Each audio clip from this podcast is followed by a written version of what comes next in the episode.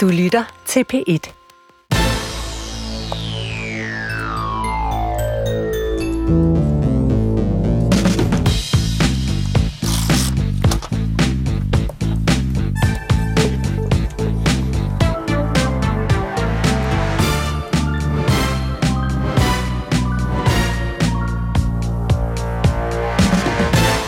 Søren Pape Poulsen, goddag.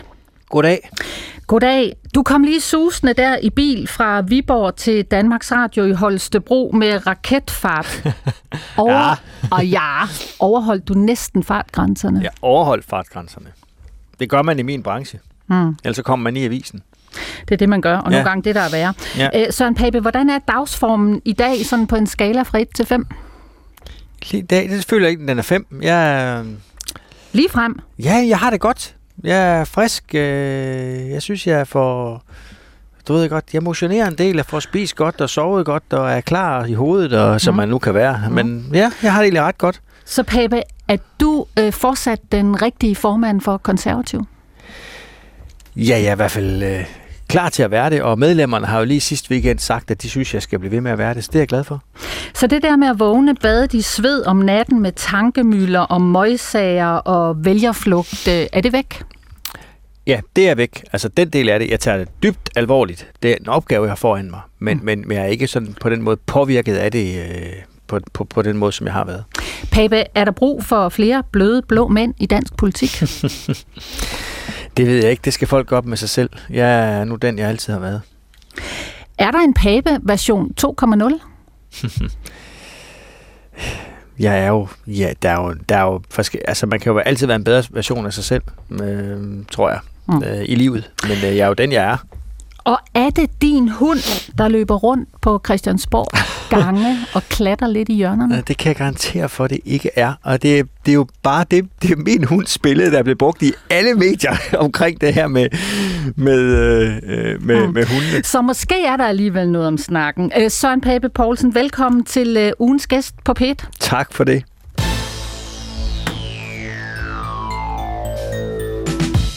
Og den næste time kommer til at handle om at flyve højt og falde dybt. Om måske at miste sin power.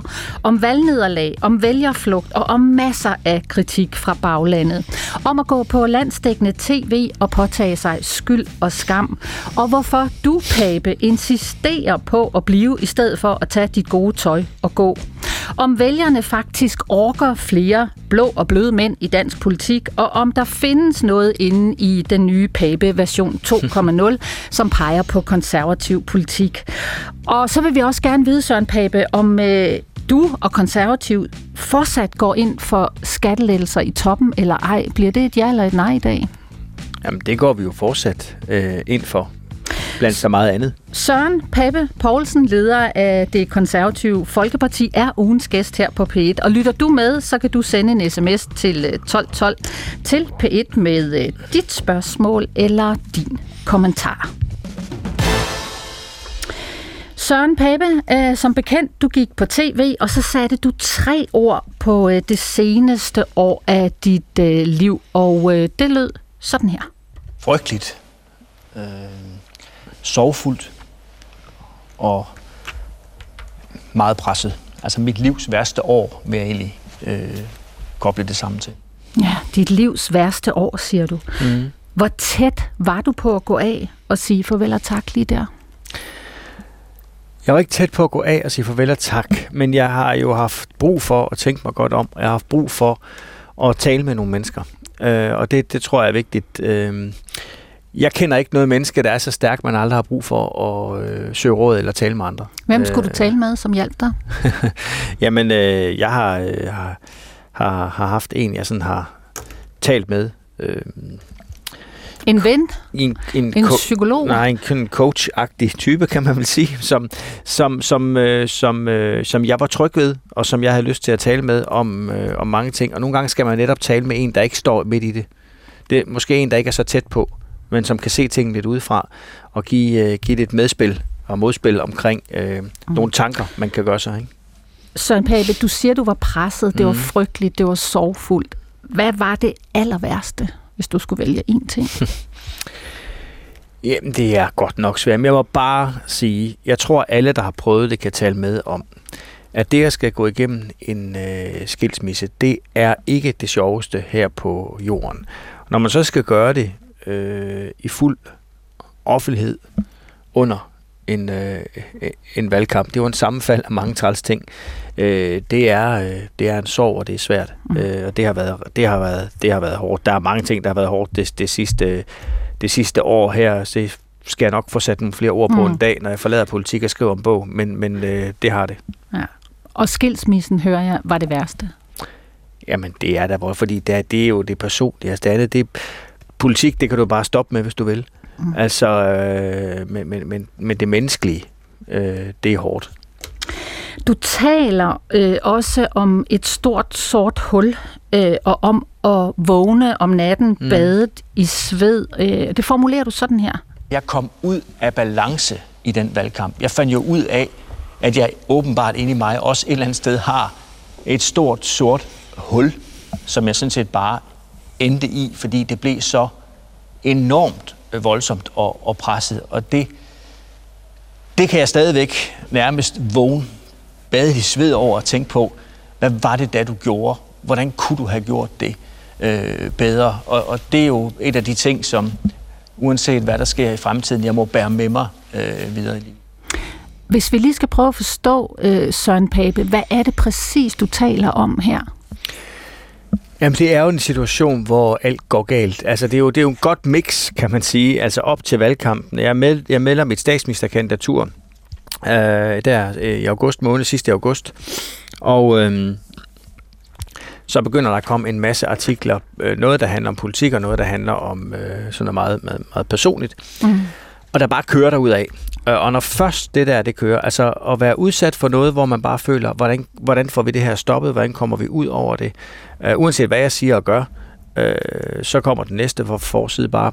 Og uh, du bliver så presset til sidst, at du kommer ud af den der balance. Når man kører i valgkamp, mm. så, så er det jo tilrettelagt. Men når alt er dårligt, alt kører nedad, så er det, at man sidder så på et tidspunkt, som jeg også har beskrevet, mm.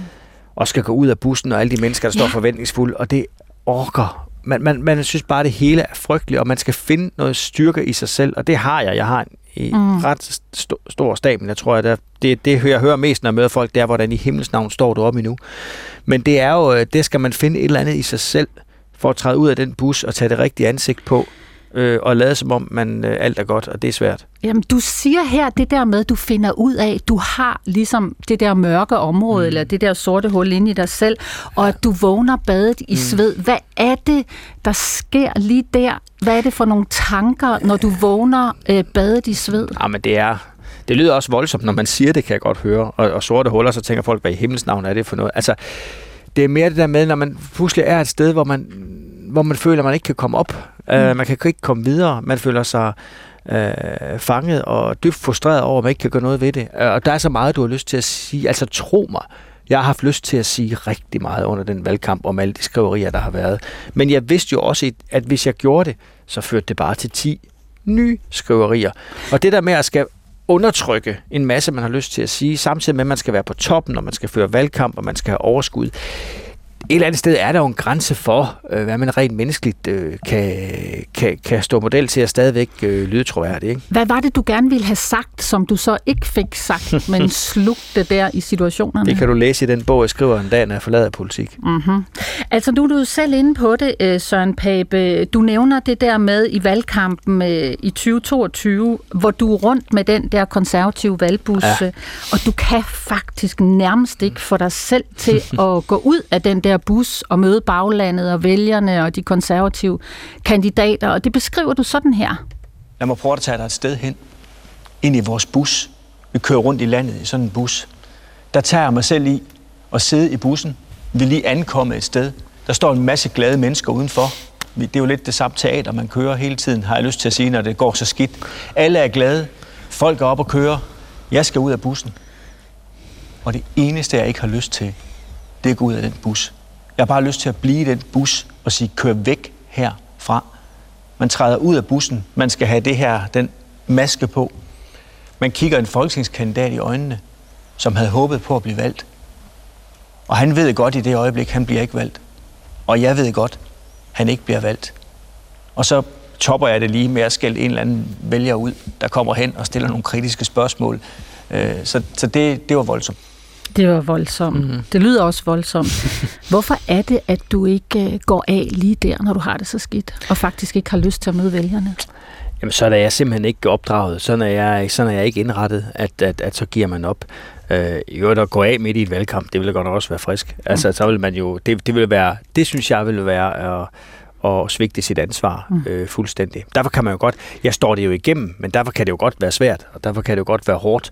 Øh, jeg er godt nok glad for, at det her det er noget, jeg ser tilbage på, øh, og ikke kigger ind i. Søren Pape, der, da du sad i bussen, og alt strittede i dig. Du mm. ville ikke ud. Du kunne ikke. Du havde ikke lyst. Du får så på en eller anden måde tvunget dig selv ud af den bus. Kan du se på det tidspunkt, at det er et problem, at øh, du mest har lyst til at forsvinde og køre væk? Øh, jo, det er jo et, et problem, men, men, men, men det var jo de indre tanker. Altså, jeg stillede jo op, jeg vil våge den påstand, det tror jeg ikke alle kunne mærke på mig. Altså, jeg, jeg, jeg, jeg kører det, jeg samler mig op, jeg går ud, jeg kører det, vi går rundt, vi deler ud, men, men det var jo et et voldsomt pres. Ikke? Altså pres, pres, pres, og man kigger lige på sin telefon, og der er en ny træls meningsmåling. Ikke? For vi ved, at sådan noget, det er også, der er meget psykologi øh, i sådan noget her, når det først går nedad. Det tror jeg, vi alle sammen har, har, har prøvet. Så, så det var, det var bare det var bare voldsomt, og jeg er godt nok glad for, at det er, det er noget, jeg, kan, jeg, jeg, jeg er kommet forbi, fordi det var helt vildt. Hvordan ved øh, vi og de konservative vælgere, at du ikke stadig har lyst til at flygte langt væk fra den der konservative valgkamp? Ah, men hvis jeg havde det, så har jeg jo ikke gået ud og, og givet de interviews, jeg har gjort om det. Så har jeg ikke stillet mig op øh, og holdt den tale, jeg gjorde i weekend, der stillede mig i spidsen for... Øh, Altså på for, landsrådet? Ja, på landsrådet, undskyld, ja, på, mm. på, for vores medlemmer for en ny fortælling, og jeg, jeg tillader mig lige stille at sige, alle, der var til stede i den sal, tror jeg godt kunne høre, hvordan det blev modtaget, og, og øh, efterfølgende blev jeg genvalgt som formand. Altså havde jeg havde det sådan, jeg ikke havde engagementet og lysten, mm. så skal jeg garantere dig for, så er jeg stoppet, for jeg har jo lavet andet i mit liv tidligere. Altså jeg har jo ikke, jeg har jo ikke lavet andet end politik i mit liv, men jeg har engagement. Jeg vil bare så gerne være med til at rykke partiet et nyt sted hen. Øh, havde jeg ikke kræfterne, og havde jeg ikke... Øh, viljen, så stoppede jeg. Men hvad er anderledes nu, Søren Pape? Du havde ikke kræfterne, du havde nærmest mm. ikke viljen øh, sidst. Hvad er anderledes øh, nu? Jamen, det er jo, at jeg har fået øh, bearbejdet det her. Øh, valgkampen er over. Vi har haft en fantastisk grundig evaluering, vel den bedste i, eller den grundigste i, øh, i partiets øh, historie. Vi har godt nu, vi har haft det, at over 130 evalueringsmøder, vi har holdt. Men hvad og, er du blevet klogere på med så mange evalueringsmøder? En masse, en masse, og det har vi haft det i Folketingsgruppen. Jeg er blevet meget klogere på, hvad vi gjorde. Altså hele vores skatteplan, det var med til at, at sætte os skæv fra start øh, i den her øh, valgkamp. Og øh, jeg er også blevet klogere på måske, hvordan øh, jeg skulle håndtere nogle mere personlige ting mm. i fremtiden. Altså, der, der er meget, jeg er blevet klogere på. Øh, og så har vi jo så kastet os over det her nye projekt øh, med at skrive vores værdigrundlag, altså stærke rødder i, i en omskiftet tid. Og lige til det der med værdierne, så er der en sms her. Øh, den kommer fra Christine Holst. Den er til dig, øh, mm. til Søren Pape Poulsen. Er du socialkonservativ eller nationalkonservativ? Spørger Christine Holst her. Jeg tror, en af grundene til, at der har været en historisk ro i det konservative Folkeparti i min formandsperiode, det er, at man kan ikke definere mig på en af de tre ben. Fordi øh, når nogen siger, jeg er nationalkonservativ, jeg er socialkonservativ, jeg er liberal konservativ, det er som de tre mm. ben, man går på, mm. så siger jeg, at jeg er, jeg er ikke en af dem, fordi konservativ er stærk nok til at stå alene. Jeg er både social, national og liberal i min konservatisme, og det mener jeg, at man skal være, fordi det er det hele konservatismen har øh, i sig, og derfor har jeg aldrig defineret mig som en, en bestemt del øh, af det. Der er selvfølgelig noget, der fylder mere en end anden, men det har aldrig, det har aldrig øh, fyldt for mig, og måske også derfor, at, øh, at der men, også er ro på rent politisk. Men hvis vi nu lige skulle øh, få et svar fra dig, Søren Pape Poulsen. Hælder du mest til den socialkonservative eller mest til den nationalkonservative side? Jamen, det kommer an på, hvilke situationer er. Jeg tror, folk vil sige, når det er retspolitik og udlændingepolitik, så vil nogen nok definere mig mere til den nationalkonservative side. Mm. Når det handler om, øh, når det handler om øh, vores socialpolitik og kulturpolitik og andet, så er jeg nok ret socialkonservativ. Når det handler om skattepolitikken, er jeg ret liberal konservativ. Og derfor kan man ikke putte mig i en kasse øh, på en af de der øh, beskrivelser af konservatismen. Jeg er bare konservativ. Ja. Lad mig lige tage dig med, Søren Pape Poulsen, øh, tilbage til demokratiets aften der sidste år på tv øh, mm-hmm. i valgkampen. Øh, og du siger selv, øh, Pape, om dig og den aften. Man skal til debatter, man skal til demokratiets aften, som jeg også var øh, i, øh, i DR, hvor, hvor man jo tager sig selv i hele tiden at tænke, på at forestille dig, der er 12 partiledere, der er rådgiver, og alle går og taler med hinanden om, nu skal vi klare den, nu skal vi ind og vente. Øh, og man sætter sig helt op, og inderst inde i hjertet ved man jo godt, det kan jeg jo ikke gå ind og vende. Nej, havde du givet op lige der? Ikke givet op, men man håber jo til det sidste, men man ved jo godt inderst inde, at fordi man lige tager ordet og siger noget bestemt, så vender man ikke øh, holdningerne om, om, øh, om, om, om sit parti. Men der er jo det der totale opgiring, og det er jo en kamp om ordet, når der står så mange partier. Det kan du næsten forestille dig. Mm. Øh. Men Pape, det er jo også næste gang, du skal stå der. Ja, der er jeg godt nok også øh, et andet sted. Øh, rent, øh, det er jo allerede... Øh, Hvordan ved du det? Jamen, øh, det håber jeg at man kan høre på den tale, jeg har holdt, det politiske grundlag, jeg har præsenteret, den måde, jeg agerer på. Øh, det, det ved mm. jeg. Mm. Øh, det ved jeg, jeg er. Altså, to, to gange i træk, så går det ikke sådan her. Nu er der jo mange, øh, der har lagt mærke til øh, din tv-optræden før landsrådet, hvor du ligesom påtager dig, man kan vel godt sige skyld og skam mm. og dårlige præstationer, og ja. dermed også valgnederlaget. Det har fået rigtig mange til at analysere og ja, kommentere, ja. ikke? Jo. Og en af dem er jo Mette Østergaard, som sidder som chefredaktør på Berlingske. Øh, hun skriver i sin avis, vi orker ikke flere bløde blå mænd. vi har ringet til Mette Østergaard. Prøv lige at høre, hvad hun har at sige. Jeg skrev jo en, øh, en kommentar i Berlingske, at nu øh, gad vi ikke flere blå, bløde mænd. Altså, og øh, jeg har jo fuld forståelse for, at man er igennem nogle meget hårde perioder af sit liv, tror jeg alle vil have, og jo også kan spejle sig i. Så jeg forstår sådan set godt, at både Ellemann og Pape har brug for at øh, fortælle om det, for også at kunne komme videre derfra. Men når det så er sagt, så bliver der nødt til at komme noget politik øh, på bordet. Der er ingen, der kommer til at vokse i meningsmålingerne af medlidenhed. Så det, der skal til nu, det er jo, at man er i stand til dels at sætte en politisk retning, og også vise nogle politiske resultater. Hmm. Søren Pape Poulsen, er strategien nu at vinde stemmer på medlidenhed? Overhovedet ikke. Jeg har også sagt, at folk skal ikke have medlidenhed med mig øh, overhovedet, men derfor kan man godt have en forståelse for det, man er igennem. Jeg synes i øvrigt, at sammenligne øh, Ellemann og jeg, det er to meget, meget, meget forskellige øh, øh, ting. Jeg har gået ud og gjort det her, fordi forudsætningen for, at du kan bede om vælgernes tillid, og, og dit baglandstillid, tror jeg, det er, at du også tager det på dig. Og, og nogen har været lidt i tvivl om, har jeg egentlig, har jeg synes, det var alle andres skyld, eller har jeg egentlig taget det her på mig? Og det er bare vigtigt at sige, når man er formand for et parti, så har man det øverste ansvar. Og derfor var det vigtigt for mig i en proces om at tale politik fremadrettet, og tage det her på mig en gang øh, for alle. Og det er jo også derfor, og det er jo det med det Østergaard jo efterlyser, og det fik hun så i weekenden, at netop så kom jeg jo lige præcis og stillede mig på en politisk platform, og, og tør jeg nok sige, fik stor opbakning til det på vores landsråd. Ja. Mette Østergaard, hun siger netop om din troværdighed som fortsat øh, konservativ øh, formand. Hør lige her. Jeg synes, at Papes troværdighed har det rigtig skidt. Øh, det er ikke øh, godt for ens troværdighed, når man kollapser under en valgkamp. Når man ikke er i stand til tydeligvis at kunne tænke klart hverken personligt og politisk. Vi så, at han personlige liv kollapsede under valgkampen, men vi så også en pape, som allerede i den første partilederdebat var villig til at give køb på de topskattelettelser, som ellers havde været et helt centralt punkt i den økonomiske plan, de konservative har lagt frem. Man skal være i stand til at stå øh, længere og mere fast på sin øh, politik, og man skal selvfølgelig også kunne være i stand til at navigere som leder, også når det blæser. Så Papes troværdighed har brug for en meget voldsom genopbygning. Hvordan vil du genopbygge din troværdighed som politisk leder, Pape? Må jeg godt lige sige, der var en måling her for nylig, YouGov, øh, en troværdighedsmåling på partilederne. Øh, der var øh, nummer 6 og var foran de tre ledere af regeringspartierne. Så inden vi lige taler mig ned i det største øh, hul, så, øh, så øh, er det dog ikke det niveau, som Mette Østegård taler om her. Men jeg vil genopbygge troværdigheden ved at lave politik. Øh, jeg er også uenig med det, hun sagde omkring topskatten. Altså, jeg, jeg har stået på det, og så sagde jeg i en valgkamp, at vi skal selvfølgelig forhandle øh, efterfølgende. Ellers så, vil man, så er man da en mærkelig politiker. Mm. Men nu har jeg præsenteret det her politiske øh, grundlag, den konservative fortælling, som vi øh, kalder det her i, øh, øh, i weekenden. Og det er jo det, jeg skal stå på, og så skal jeg gå ind og lave politiske aftaler på mit partis øh, vegne og være en, øh, en troværdig, øh, en troværdig øh, politiker og troværdig parti, der faktisk vil skabe resultater for, øh, for Danmark. Det er, jo, det er jo sådan, man opbygger tillid ved at være opføre sig ordentligt og, og, og indgå aftaler og vise en politisk kurs og en politisk retning. Og det er ligesom det projekt, jeg har sat i gang her mm. fra weekenden.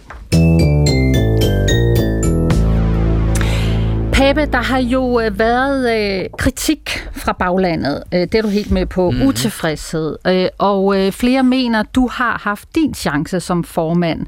Altså, vi kan nævne Lars Barfod, der går og melder sig ind øh, hos Moderaterne. Peter Sterup, som er tidligere generalsekretær, melder sig ud af konservativ. Så er der Mogens Lønborg, som stadig er konservativ, har siddet som tidligere sundheds- og omsorgsborgmester i København, som kræver din afgang offentligt. Så er der John Wagner, også tidligere generalsekretær i Konservativ, og kritisk over for den førte politik under din ledelse. Der har været for meget fokus på minkskandaler og på skattelettelser. Og Wagner, han siger til politikken, og jeg citerer, det står i øvrigt intet sted skrevet, at det konservative Folkeparti vil bestå for altid. Det afhænger af dem, der har fået betroet ledelsen, indtil andre må tage over. Citat slut. Det er jo lidt af en melding fra John Wagner her. Ja, ja. Ja, ja, siger du. Øh, risikerer det konservative Folkeparti at gå til grunde mellem hænderne for dig? Nej, det mener jeg bestemt ikke. Det er da også derfor, vi har, har faktisk taget det her alvorligt og brugt lang tid, og måske nogen siger for lang tid, på at diskutere med hinanden og tale om den her konservative øh, grundfortælling. Altså det, der er interessant, nu nævner du øh, en række navne der, øh, primært stemmer fra fortiden alle sammen. Det er jo ikke nogen af de nuværende kredsformænd, vælgerforeningsformænd, dem der faktisk yder et stykke arbejde i partiet i dag, der er ude øh, med det her. Mm. Øh, og, og det er så sådan, det er. De må jo godt mene det, de, de mener. Altså Lars Barfod mener åbenbart, jeg synes jo, vi skal være et moderat parti, men vi skal ikke være moderaterne. Og der er jo så nogen, der heller vil have, at vi skal være moderaterne. Men, men, men der står jeg ikke, hvad de politiske kommer aldrig nogensinde øh, til det. Så derfor synes jeg, det er vigtigt at arbejde fremad, og det gør vi jo kun ved. Og, undskyld. Og der var lige en tusse der. Ja, det gør vi jo ved, lige præcis. Man kunne, man kunne med rette kritisere en mig. En Wagner-tusse måske. ja, men altså... Øh, det er jo fint nok, han kritis- folk må gerne kritisere. det, det er de jo velkommen til. men, men jeg konstaterer bare, at at øh, der var stor opbakning her i øh, weekenden til mit øh, både lederskab og formandskab, og det er jeg glad mm, for. Mm. Men, men man kunne kritisere mig, hvis jeg så ikke havde foretaget mig noget. Hvis jeg lagde mig tilbage og sagt, det går nok alt sammen. Men vi har jo skrevet den her stærke rødder i omskiftetid. En konservativ fortælling om det nære, om familien, om vores fællesskaber. Det synes jeg trods alt øh, gør, at vi viser en vej fremadrettet, og ikke bare står i stamper og siger, at det skal nok gå alt sammen. For det går ikke bare alt sammen, uden man gør noget. Tilbage til Mette Østergaard, chefredaktøren på Berlingske, som jo ikke hører fortiden til, men derimod øh, nutiden. Hun siger jo, at øh, vejen til indflydelse, den går hen over midten i dansk politik. Hør lige her. Traditionen var jo, at det er Venstre, som har ledet den borgerlige blok. Det er også typisk der, hvor idéerne er kommet øh, ud fra. Men eftersom Ellemann har sagt, at han skal ikke hjem, han skal videre, så bliver øh, det, der engang var den borgerlige blok, jo nødt til at konsolidere sig på øh, anden vis. Øh, jeg tror, der er mest øh, fremtid for øh, Søren Pape Poulsen og de konservative i at søge et, et samarbejde omkring midten, altså omkring Venstre, Moderaterne, Liberale Alliance, måske også de konservative, hvorimod Nye Borgerlige, Dansk Folkeparti og Inger Støjbergs Danmarksdemokraterne, så den står lidt længere ude på højrefløjen og tager den position. Hvordan lyder det, Søren Pape? Altså mere mod midten? Men det er jo det, vi gør. Vi er et centrum højre parti, og det er faktisk det, jeg har prøvet at skitsere her i weekend med den fortælling. Jeg tror, alle, der læser den, kan se et, et bredt borgerligt folkeligt parti. Vi skal være et centrum højre parti. Øh, jeg synes jo, en af de klare eksempler på, at vi faktisk allerede er i gang, det er jo den klare alliance, vi har lavet med Liberale Alliance og det radikale Venstre, hvor vi jo har diskuteret alt fra øh, arbejdskraft til udlændingepolitik, eller øh, arbejdstager fra udlandet til øh, tilbagetrækning, øh, skattepolitik. Der er vi jo begyndt, og jeg er enig i, at øh, jeg synes jo, vi skal have øh, en borgerlig øh, regering, der rækker ind over midten. Øh, jeg, er ikke, øh, jeg, jeg har ikke flyttet mig politisk. Det er der nogen, der har brug for at sige. Det mangler de lige at dokumentere. Men jeg mener, at det konservative folkeparti skal være et centrum-højre parti. Vi skal ikke ligge ude på en fløj. Det er ikke det, en konservativ øh, parti gør. Og hvem er statsministerkandidat i den blok? Ja, det er et rigtig godt spørgsmål. Ja, er der også et rigtig godt svar? Nej, det er der ikke lige nu. Fordi lige nu, vi får jo ikke en borgerlig statsminister så lang tid Venstre og Moderaterne har valgt at skifte sig ind i Mette Frederiksens projekt. Men kommer der en dag, og det håber jeg, hvor vi kan sige, lad os få en borgerlig statsminister. Vi stiller ingen krav på forhånd til, øh, hvem det skal være og hvordan det skal se ud. Mm. Men lad os kigge på valgresultatet og finde ud af det sammen. Så peger vi på det største borgerlige parti, som den, der har den kongelige Jamen, undersøger, og så ser vi det. Men det kan jeg jo godt pege på nu. Altså jeg kunne sige Venstre og Jakob Ellemann Jensen, at det er din statsministerkandidat. Jamen, det vil være mærkeligt at have en statsministerkandidat, der peger på en socialdemokrat som statsminister. Altså, det, du skal jo spørge Venstre om det her først. Jamen, jeg har bare sagt, jeg dig, jeg, Ja, men det, det må du også gerne, men, men du skulle egentlig spørge dem, det handler om, fordi jeg har det sådan. Jeg udelukker ingen på forhånd. Ingen. Det lyder ellers næsten sådan, at du siger, øh, Jakob kan det ikke blive, fordi lige nu samarbejder han med Mette Frederiksen. Oh, men, men, men det nytter ikke noget, jeg siger, jeg synes, Jakob skal være statsminister, hvis han siger, at han vil hellere have Mette Frederiksen til at være det. Jamen, det kan være, du kan lokke ham. Ja, jeg håber. Jeg håber meget, at vi kommer der til en dag, mm. hvor vi får en borgerlig øh, ledet regering. Så er jeg helt med på, den kan række ind over midten, den kan mange ting. Øh, det vil jeg overhovedet ikke låse mig fast på nu. Hvad med øh, Alex Vanopslag? Er det en statsministerkandidat, du kan se for dig? Og, jamen, der er mange gode forslag. Jeg kommer ikke til at pege på en i dag. Jeg kommer til at sige, at jeg går efter, øh, at vi får en borgerlig øh, ledet regering i Danmark, der og gerne række ind over midten. Det har jeg ikke noget problem med. Øh, men hvem, det skal, hvem der skal bære stafetten, det må vi se på. Jeg tror, at sidste valgperiode har lært os, at øh, man skal stille stemmerne op, inden man begynder at gøre sig nogen forhåbning om, hvem der skal være det ene eller andet eller det tredje. Hvad med dig selv, Søren Pape? Er du stadigvæk øh, statsministerkandidat i dine egne øjne i en, øh, i en borgerlig blok? Jamen, det har jeg jo sagt, jeg ikke er, fordi øh, der, hvor mit parti ligger i øjeblikket, så vil jeg jo have komikken skær, hvis jeg sagde, at jeg er statsministerkandidat. Jeg tror, alle partiledere, hvis du spørger, kunne du tænke dig at være statsminister, så vil de sige, ja selvfølgelig, men det betyder ikke, at det er et realistisk øh, scenarie. Lige nu vil jeg sådan set gøre alt, hvad jeg kan for at styrke det konservative mm. øh, folkeparti. Og så håber jeg, at vi kommer i regering øh, igen, fordi øh, det er vi gode til at være. Mm. Så gælder det også for dig, at du vil faktisk gerne være statsministerkandidat du kan bare ikke rigtig sige det højt lige nu. Nej, for det er ikke realistisk. Det, jeg ved ikke, hvis, hvis jeg synes, der var realisme i det, så sagde jeg det jo bare, at jeg stadigvæk var det. Jeg er ikke statsministerkandidat, som verden ser ud nu, mm. fordi det vil, det vil være useriøst at, at sige. Øh, og så øh, må vi se, hvad der sker om to-tre år. Øh, men jeg tror, at øh, jeg er glad, hvis vi får øh, en borgerlig ledet regering, og det konservative folkeparti kan komme i regering, hvor vi sætter vores klare aftryk på den regering. Kunne der være øh, et S i, øh, i den brede regering? Nu skal man aldrig udelukke noget. Vi har aldrig været i regering med Socialdemokraterne, øh, og jeg vil have svært ved at se, hvordan det lige skulle, øh, det skulle lade sig gøre. Øh, men, men man skal jo ikke udelukke noget. Men jeg, jeg ser nu for mig, at vi skal have en borgerlig ledet regering. Mm.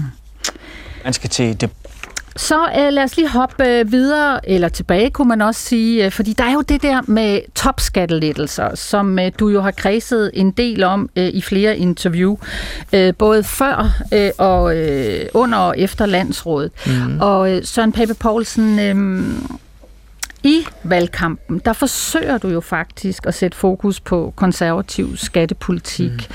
Og så kommer det på en eller anden måde, siger du så efterfølgende, alligevel til at give problemer og spænde ben. Lad os lige høre, øh, hvad du øh, sagde om, om det her øh, for nylig. Skylden ligger kun et sted, og det er hos mig. Det var dårligt, det jeg gjorde i valgkampen. Det var faktisk helt forfærdeligt.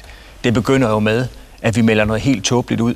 Netop, at vi vil fjerne topskatten og det giver jo en, en kæmpe foræring. Det er sådan noget strategisk noget, man kan sidde og gøre i et parti. Vi tænkte, nu skal vi også passe på, at hvis vi ikke afskaffer den helt, så åbner vi en flanke til Liberal Alliance. Og det er jo ikke en måde at lave politik på. Der glemte jeg lige, at den måde, man laver politik på, det er jo at være tro over for sine værdier og gøre det rigtige. Ja, altså, det er, det er jo, jeg, jeg synes jo ikke, vi skal have en topskat, men hvis det var i dag, så vil jeg bare sige, vi er ikke, vi er ikke der i dag hvor man skal fjerne topskatten. Vi er der, hvor vi skal gøre det lettere for mange, og vi skal lette, og vi skal have færre til at betale det. Men, men ikke afskaffe den. Det er ikke det, vi skal prioritere nu i vores økonomi. Hvad betyder egentlig det, Søren Pape Poulsen? Kan du ikke lige hjælpe med at skære det ud i pap? Går jo. du faktisk ind for lettelser i topskatten, eller gør du ikke? Og men der er ingen tvivl om, at øh, det synes jeg også, jeg siger, jamen, jeg mener ikke, vi skal have en topskat i Danmark. Men det næste spørgsmål er så, hvad gør vi ved det? Og hvis man lægger en plan frem, som vi gjorde op til valgkampen, hvor vi afskaffer topskatten og bruger de penge på det, så kan de ikke bruges på noget andet. Hmm. Og det, det gør også, at den udfordring, vi har lige nu i vores samfund, der kan det ikke nytte noget, at det er det, der er, den, der er prioriteten. Men vi skal forhandle skat til efteråret. Der mener jeg, at vi skal lette skatten i bunden, og jeg mener, at vi skal hæve grænsen for, hvornår man betaler topskat. Altså, det er jo, det er jo helt almindelige mennesker, der betaler topskat mm, i dag. Der er nogen, der tror, det er sådan nogle rige mennesker, men det er det ikke. Det er helt almindelige mennesker. Du siger ikke lige nu. Altså, det er ikke den rette tid. Nej, men det er fordi... Hvornår er det så? Det kan jeg jo ikke sige dig, fordi jeg kender ikke dansk økonomi i alt fremtid, og hvad vi ellers står med udfordringer i vores velfærdssamfund. Men jeg tillader mig bare at have en nuanceret tilgang mm. til det, fordi tingene er jo ikke sort og hvide. Altså, jeg synes, det er forkert, når vi ender med, at øh, en mekaniker eller en tømmer eller en sygeplejerske kommer op og betaler topskat. Det skal vi gøre noget ved. Synes jeg så, topskatten er godt? Nej, det synes jeg ikke. Men det koster jo penge fuldstændig afskaften, og det siger jeg, at den prioritering kan vi ikke tage lige nu i vores økonomi. Men det lyder lidt mærkeligt, fordi en mand som Alex Vanopslag, der sidder i toppen, øh, i spidsen for Liberal Alliance, han kan jo godt gå ud og sige, vi skal have topskattelettelser. Hvorfor er det så svært for dig som konservativ at sige præcis det samme, hvis du mener det? Men jeg siger det også. Jeg siger, at vi skal hæve grænsen for, hvornår man betaler topskat. Det er også topskattelettelser. Men jeg er jo ikke liberal. Altså det skal man lige huske. Jeg er jo konservativ, og konservativ, det handler jo ikke kun om økonomi. Altså værdier for et menneske og et samfund handler ikke kun om, hvad der står på bundlinjen og hvad vi betaler i skat. Værdier handler om så meget andet. Søren Pape Poulsen, så lad os kigge frem. I lørdags øh, var der jo konservativt landsråd, du har nævnt det nogle gange, og du fik opbakning til at øh, fortsætte som formand. Og øh, her, der er du på talerstolen. Jeg tror, Mona... Hov, det var du ikke. Jeg ved, hvilket ansvar, der, var du. der nu hviler på mine skuldre. Men jeg kan også se en vej frem. For jeg kan se, jeg kan se, der er brug for os derude. Så kære venner, nu er tiden kommet til, at vi kommer videre i fællesskab. Ja, så klapper de. Søren Pape, da du ankom til landsrådet, var du da helt sikker på, at du også var formand, da du gik igen? Ja. Hvordan kunne du vide det? Fordi der har jo ikke været det nærheden af noget snak om, at der vil være en modkandidat. Og jeg var også sikker på, at den tale, jeg vil holde, jo også vil give noget tryghed måske til dem, der sidder og tænkte, hvordan skal det hele gå? Alt det skriveri, der har været i medierne. Du ved godt, hvis der er 5-7 mennesker, der stiller sig frem i medierne ja. og kritiserer, så ringer medierne til de samme mennesker hele tiden, og så giver det jo et billede af, hold op, hvordan må det se ud internt i partiet. Jeg kender mit parti. Jeg har været aktiv siden jeg var 15 år gammel. Jeg vidste godt, at sådan helt dybt ned i maven, så var det ikke sådan en revolution, der var i gang. Men folk har brug for tryghed, og den tryghed tror jeg gav dem i min tale. Og jeg har ikke i min tid som formand endnu oplevet at få så stort og langt et bifald efter min tale. Og jeg, jeg oplever så mange, der har fundet en ro i maven, at nu skal vi øh, videre og frem igen med den her fortælling, jeg præsenterede på min, på min landsrådstale. Og øh, du står der på talerstolen og øh, prøver at sætte nogle flere ord på det der med øh, konservative værdier. Og det lyder øh, blandt andet sådan her. Derfor er det tid til, at vi finder sammen igen. Det kan vi gøre gennem vores fælles rødder, vores traditioner, normer og sprog, vores historie og værdier.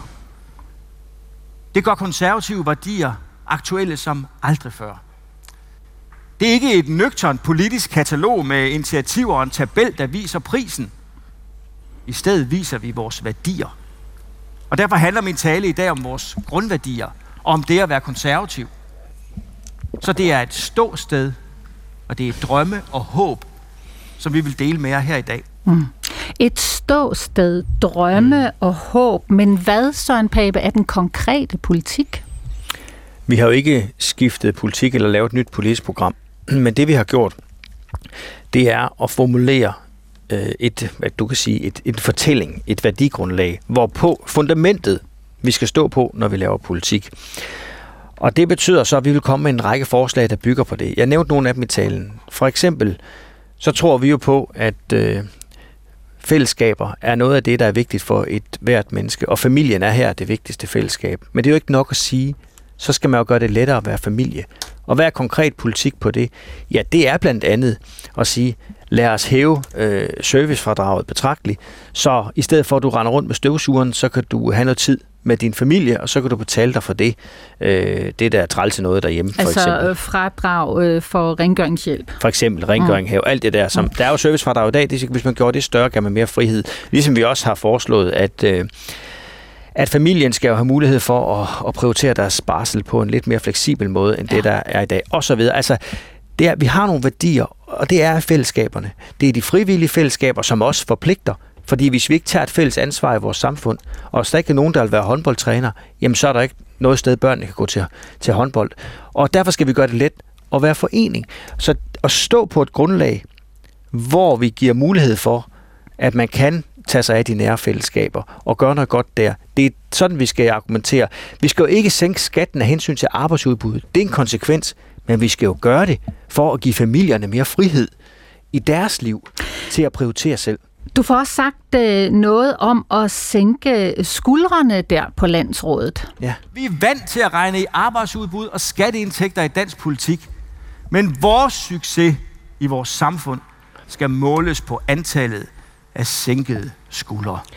Sænkede skuldre? Ja, altså, det, det kræver nok, vi skuldre er det, det, er der famili- skal... det er familiernes skuldre. Jeg tror, man, at der, det er jo igen øh, konteksten i talen med. Altså, det, hele ideen er jo, vi er ikke skaffedyr for staten. Øh, og der er en interessant diskussion, som Mette Frederiksen og jeg kunne have rigtig længe med hinanden, har jeg hørt her på det seneste. Altså, går vi på arbejde, fordi vi skal have en eller anden kontrakt med, at vi skal have en, øh, en stat, der har en vis størrelse, eller gør vi det for at forsørge os selv og vores familie og tage os af hinanden? Og sænkede skuldre, det er, at man ikke går og bekymrer sig så meget derhjemme. At man kan tilrettelægge sit eget liv i familien, i stedet for at skal leve op til et eller andet. Så betyder det også, at vi skal arbejde mindre, hvis det er det, vi har lyst til?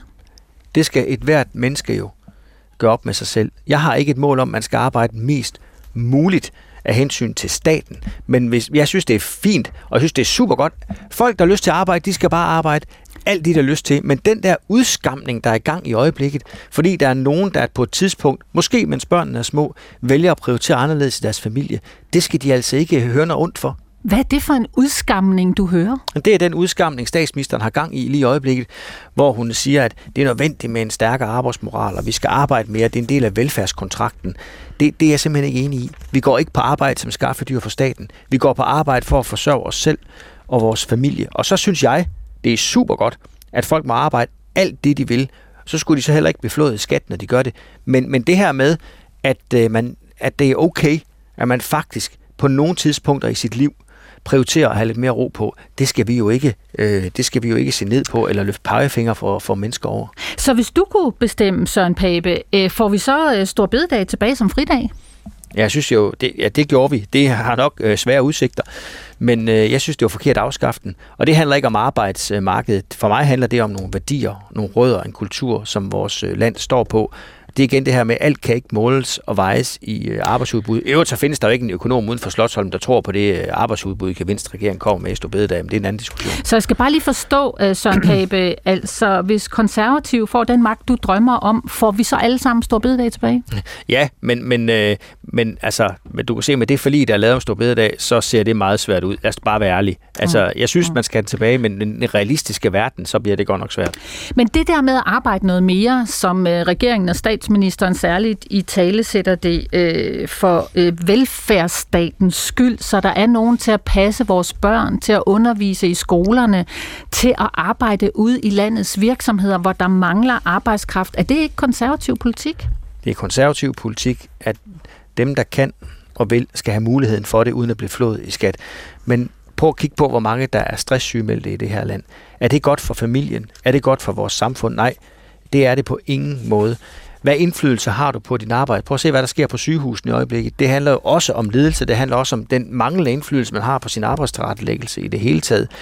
Så selvfølgelig skal vi arbejde, og selvfølgelig har vi et velfærdssamfund. Men er det velfærd, at vi har ansat så mange i staten, som vi har de senere år, i styrelser og departementer? Nej, det synes jeg faktisk ikke, det er. Mm. Der er øh, øh, en sms her til dig, Søren Pape. En mere. Den lyder sådan her. Hvor er ordentligheden henne i konservativ? Gud, konge og fædreland. Hvorfor hænger konservativ op af dybt nationalkonservativ og diskriminerende partier og synspunkter? Jeg tænker på nuværende personer, der brænder bøger herunder koraner af men jeg er meget uenig i, at vi ikke står for ordentlighed. Jeg synes ikke, man skal brænde koraner af. Jeg synes ikke, man skal brænde bibler af. Jeg synes ikke, man skal brænde i det hele taget noget som helst af, eller der, der, der krænker andre mennesker og gør folk ked af det. Men jeg er bare lige til at sige, at den lov, som regeringen har fremlagt nu, det er jo bare en åben ladeport, hvor man øh, en utilbørlig, som der står tilgang til det. Altså stakkels politibetjente, der skal vurdere det øh, ude på gaden. Øh, og det, jeg ikke kan lide i den her debat, det er, at vi har en samling af nogle meget lidt demokratiske lande, for at sige det pænt, der siger til vores udenrigsminister, vi kan ikke acceptere det, der foregår med koranafbrændingen. Og straks så kaster Lars Lykke sig ned på knæ, og øh, så laver han en øh, meget vidtgående lovgivning, eller regeringen gør. Jeg kan ikke forstå, for jeg, jeg synes også, at vi skal prøve at se, kan vi finde vej til, at man ikke står og brænder koraner af, at man ikke i ordensbekendtgørelsen eller andet kan lave noget. Men det, man har lavet nu, det handler ikke om højere populisme eller noget som helst. Må, må jeg lige minde om, at enhedslisten faktisk mener det samme. Mm. De er også imod den her lov. Det er bare lige for, inden vi får gjort til et eller andet højere populistisk show. Så... Mm. Mm. Men Søren Pape Poulsen, hvad med hensynet øh, til øh, de mennesker, som føler sig krænket, altså som har en religion, øh, islam i det her tilfælde, når vi snakker afbrænding af koraner? Hvad med hensynet til til de mennesker, der føler sig krænket, eller deres religion krænket? Hvad med hensynet til de iranske kvinder, der er flygtet fra Iran, fordi de har været udsat for det ene uhyrlige efter det andet? Hvad med støtten til de iranske kvinder, der tager deres tørklæder af og kæmper for frihed? Altså, jeg synes ikke, man skal krænke nogen. Jeg synes ikke, man skal være ondskabsfuld øh, over for nogen. Men hvis nogen stod og brændte... Jeg er et troende menneske. Jeg går i kirke næsten hver søndag. Hvis nogen stod og brændte en bibel af foran mig, så vil jeg synes, det var, så vil jeg ikke bryde mig om det. Jeg vil ikke kunne lide det, men jeg kunne aldrig drømme om at gå til voldshandlinger eller sætte verden i brand. Jeg vil mere synes, det var synd for den, der stod og gjorde det. Altså, er det to-tre mennesker i Danmark, der står og gør det her, og det gør vi så til et, øh, et, et kæmpe problem, fordi der er nogle stater som Iran, Saudi-Arabien og andre, der føler sig krænket. Altså, come on. Lars Lykke øh, som udenrigsminister taler også om, at det her med øh, Koranloven, altså øh, en lovgivning, der i overskrift øh, hedder utilbørlig omgang med religiøse symboler. Ja. Altså, det er det, der straffes. Præcis. Præcis, ja. Altså, det handler også om den pragmatiske udenrigspolitik. Altså, en version 2, en ny udenrigspolitik, hvor vi i højere grad øh, skal væk med den løftede pegefinger, og vi øh, skal pakke vores egen værdisæt sammen og lytte mere til andre nationer, der ser og tænker og tror på en anden måde, end vi gør. Er du helt uenig i det? Øh, nej, det er jeg ikke, for jeg er også et meget pragmatisk menneske i bund og grund. Øh, men der er jo forskel på det at have en pragmatisk tilgang, at alle lande skal ikke ligne os, for vi kan handle med dem eller tale med dem. Og så til at sige, at her i Danmark, der prøver man så, på grund af, at der er to, tre, fire mennesker, der ikke kan opføre sig ordentligt eller opføre sig mærkeligt, at så skal vi lave sådan en, øh, en lovgivning. Fordi problemet er jo, det er jo utilbørlig behandling af særlig af, af religiøse genstande, der er særlig vigtige for et trosamfund og det må jeg lige skynde mig at sige, det er for alle trosamfund. Så jeg kommer der til at udbede mig en liste over, hvad er særlige religiøse genstande ja, for samtlige trosamfund. Øh, ja. De vil gerne have en liste, så de kan se, hvad er det, de skal gribe ind over for, hvad ja. skal de ikke gribe ind over for. Og, og så siger jeg, hvorfor er det, man går, så hvorfor skal det være så vidt gå? Nu er der også er der 300 kunstnere, der er ude og tage, tage afstand for det her. Øh, dommerforening var ude og sige noget om det, politiet har sagt noget om det. Jeg synes, man skulle lave det meget mere præcist, hvis man vil gøre det. Fordi det er ikke, det er ikke et mål for mig, at man kan stå og brænde koraner af i Danmark. Men, men jeg mangler bare en vej til, at man kunne præcis gå ind og sige, jamen, der er en ordensbekendtgørelse. Jeg må heller ikke, jeg må ikke tage en masse ting ned på gaden og stå og brænde af. Så jeg kan ikke forstå, at der ikke kan findes en mere præcis måde at, at komme det her i, øh, i møde på, i stedet for den her meget, meget, meget brede lovgivning, der nu kommer. Søren Pape Poulsen, øh, leder for Konservativ, er ugens gæst på P1. Øh, Søren Pape, du voksede op uden for Bjerringbro i Midtjylland, ja. i den der lille by, der hedder Vejerslev. Præcis. Hvor mange mennesker bor der egentlig der? Det er ikke mange. Det er ikke mange. Øh, der var, vi havde en, en idrætsplads og et forsamlingshus og sådan lidt, men det var et, mm. et stærkt lokalt samfund. Ja. ja. En gård. Ja hos øh, Svend og Ruth Poulsen, dine adoptivforældre. Vi skal lige en tur ind på dit teenageværelse. Mm-hmm. Altså året er 1987, og du er 16 år gammel. Og så hører du øh, blandt andet øh, det her musik, Søren.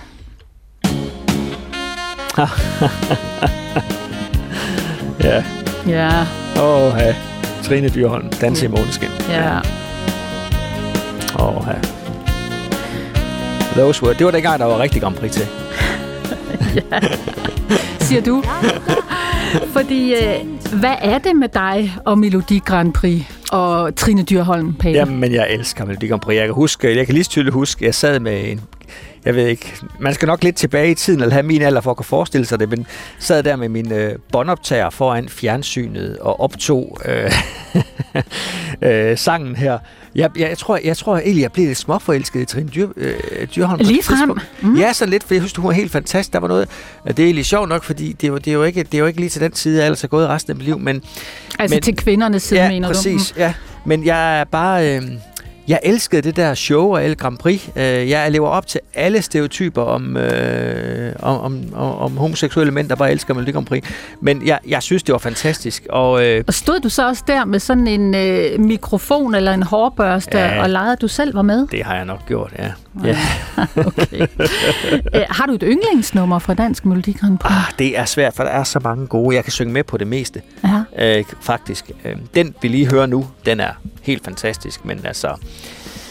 Birte Kjær har været med, Kirsten og Søren har, jeg har også på en ferie engang stået og sunget, det er lige det over for nogle andre børn, der var med på ferien. Øh, Kan, du, kan du noget af teksten lige nu, hvis du lige skulle give lidt af det?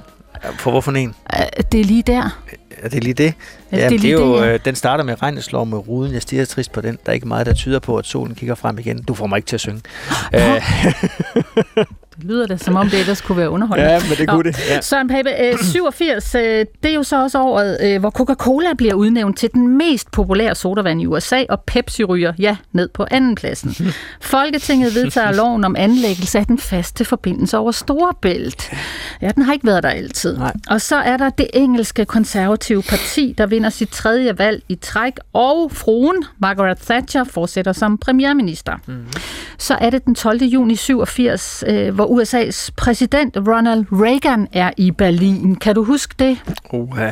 Det er ikonisk. Altså, det er fantastisk, når Ja. ja. man siger til Gorbachev om at rive den her mur ned. Ikke? Ja, det her. Mr. Gorbachev, tear down this wall. Jeg får helt gåsehud. Ja, Du får helt gåsehud. ja det gør jeg. Ja. For det var jo, vi skal lige huske, at i dag tænker vi jo ikke over det. Øh, Men så er det jo heller ikke længere siden, at der var en, en stor del af Europa, der levede i ufrihed. Ikke? Mm. Øh, og, og på grund af presset fra frie nationer og ret skal også være ret øh, Gorbachevs øh, tanker, øh, så endte det jo med, at, øh, at muren faldt, og Europa blev frit. Det, Ja. ja. det er så stort, jeg kan ikke komme over det. Ja. Nej, november 89. præcis. Ja. Øh, og den der kolde krig og jerntæppet øh, gennem Europa, øh, frygten for en atomkrig mellem stormagterne mm. USA og Sovjet, hvordan påvirker det dig som ung menneske? Jamen, jeg tror øh, i hvert fald som ung, øh, jeg var jo ekstremt optaget af, af, af sådan det udenrigspolitiske og hele den der frihedsdagsorden. Altså, du havde... Man, var, man frygtede jo, hvad er det, der sker? Det der Sovjet, der bare holdt så mange lande i et jerngreb øh, ned på den anden Mm, side af jerntæppet, ikke? Og så havde du øh, den frie verden, repræsenteret ved, synes jeg, man må sige, Thatcher og Reagan, der virkelig pressede på. Øh, jeg, jeg, jeg kunne ikke have det. Altså, de, de der regimer og hele der kommunistiske diktatur, jeg, jeg havde det af et godt hjerte. Du kunne ikke have det, og det var også noget med, at du gik gennem Silkeborgs gader i lænker i Ja. Altså, Ja, altså det der med at være ungdomspolitisk aktiv, dem der ikke har prøvet det, vil nok bare ryste på hovedet nu, men dem der har prøvet det ved, at det at lave, så var man ude at lave aktioner på gaderne, og det gør man jo stadigvæk, men øh, det var virkelig, der var virkelig gang i den.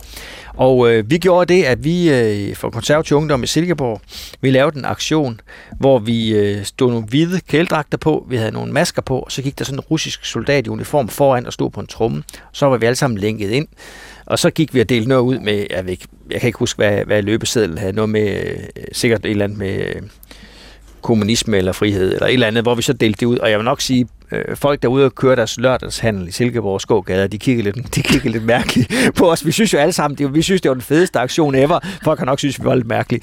Men det er jo det engagement, man har. Jeg kan, jeg kan simpelthen se det for mig. ja, vi kom gående der, og nogen så helt forskrækket ud, og de tænkte, de tænkte hej, helt ærligt. Men, men, øh... men altså, øh, nu er den der jo igen, har jeg lyst til at sige. Altså krigen ja. i Ukraine, mm. Rusland, der invaderer, og ja. Putin, der drømmer om tiden, hvor Sovjet var stormagten i øst. Kommer vi til at se dig i lænker igen i protest rundt i gaderne? Nej, men du kommer til at se mig, at uanset hvor svært det bliver, så stå fast på den støtte, vi skal give ukrainerne i deres frihedskamp, fordi øh, der må jeg også bare sige, det er også noget af det, der giver, der giver håb, at når vi øh, som EU og som Danmark og som Folketing har en mm. historisk enighed om at stå sammen her, det, ja. det, det gør mig virkelig glad, det må mm. jeg sige. Mm. Frygter du øh, atomkrig igen? Ej, jeg frygter ikke atomkrig på den måde forstå, at konsekvensen vil jo være så voldsom for alle parter, at det, det tror jeg trods alt ikke, vi kommer til, men, men øh, mm. jeg er bekymret øh, over det, vi ser øh, ude i, øh, i verden, og ikke mindst øh, i Rusland, det må jeg sige. Nu er det jo et år siden, Søren Pape, at øh, vi så sabotagen mod øh, gasledningen i Østersøen, øh, Nord Stream 2 mm. og sprængningen der. Vi ved stadigvæk ikke, hvem der står bag. Der er masser af teorier og konspirationer. Ja. Nogle peger på Rusland, andre på USA, og så i Tyskland taler de om, at det måske er Ukraine, der sprængte den gasledning. Får vi nogensinde sandheden? Det er et godt spørgsmål. Spørgsmålet er, om øh, når man helt præcis ved, hvad der er sket, om, øh, om, det, hen, om det henhører under noget national sikkerhed. Så øh, det er ikke sikkert. Ja, du har jo selv været justitsminister. Øh. Ja, og når man har været det, så skal man lære, at der er oplysninger, man får i sit politiske liv, som man skal gemme i baghovedet resten af sit liv, for man kan ikke dele det med nogen, for hvis man gør det, så kommer man i spillet. Ved du, hvem det er, der stod bag den sprængning? Nej, det ved jeg ikke. Mm. Søren Pape Poulsen, øh, man siger jo, at hvis man vil have en ven i politik, så skal man have en hund. og det har jeg. hvad, hvad er det nu for en, du har? Jeg har sådan, det hedder en Bichon Havanese, sådan en lille lys hund. Mm-hmm. Hvorfor lige den? Jamen, det kom så faktisk, at altså, jeg har jo altid, jeg har vokset op med hund, jeg har boet på landet, vi har altid haft hund, og vi har haft store og små hunde. Så har jeg haft nogle år uden, og så kom jeg simpelthen til at savne det her hund. Og så øh, en, der sidder i vores forkontor, hun sagde, men øh, du kan godt købe en af mig. Jeg skal have, jeg skal snart, øh, min hund skal snart have valpe, eller vi planlægger med det. Øh, og det var så sådan en, og så sprang jeg på. Og øh, altså, jeg er bare hundemenneske. Jeg tror, alle, der har hund, ved, hvilken er hende. Ved du hvad? Den bakker der jo altid op. Det er jo fantastisk. Den er bare glad, når man kommer hjem. Det er ikke altid det, man møder, når man kommer rundt, men den er glad. Det er jo fantastisk. Eller hun er glad. Og, og det er nemlig en hundhund. Og hvad ja. er nu, hun hedder? Maggie. Efter hvem? Thatcher. okay.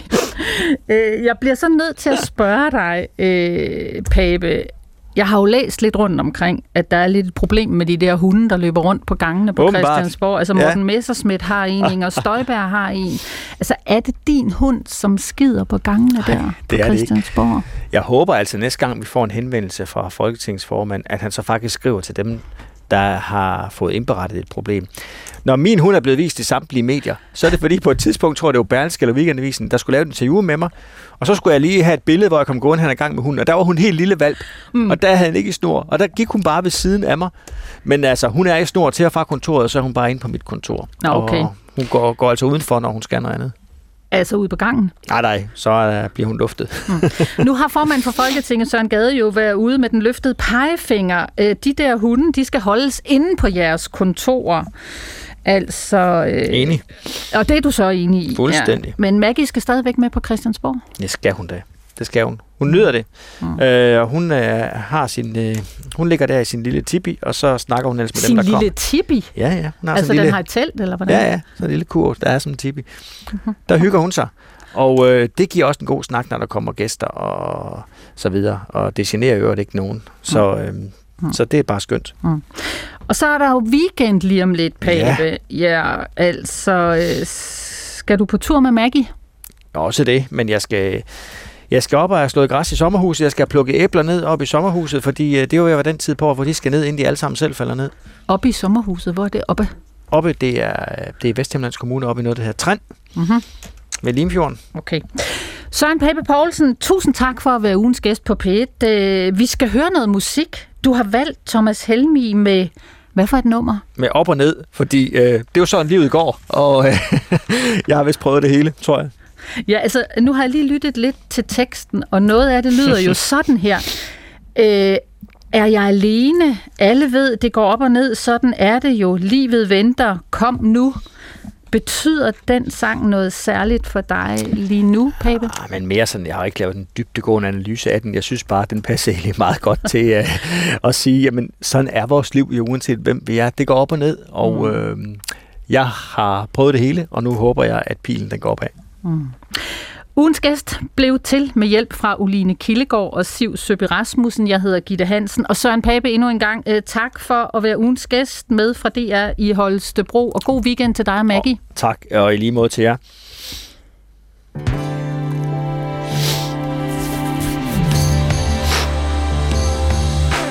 Kloden ligner et spørgsmålstegn, når den vågner op. Skønt. Og du må godt synge med, Søren Pape, ja, hvis du det. får lyst. det tror jeg bare, jeg lader være med. Så giver vi ordet til Helmi. Krig og fred i evighed, som vi slider op. Oh yeah. Endnu en ny dag. Rundt på gulvet, når alle grænserne flytter sig. Og de flytter sig siger, de flytter sig. Alle ved, det går op og ned, sådan er det jo.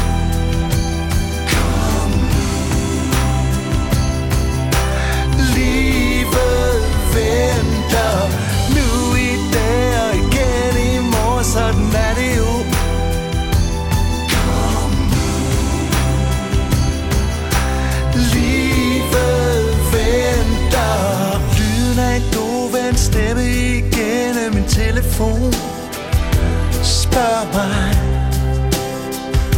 Hvad er det der sker her? Der går et stykke tid Hvor han ikke siger noget Og så græder han. Spørg mig Hvad er det der sker her? Spørgsmål kan gøre ondt Hvis svarene gemmer sig. Og de gemmer sig at de gemmer sig. Alle ved, det går op og ned, sådan er det jo.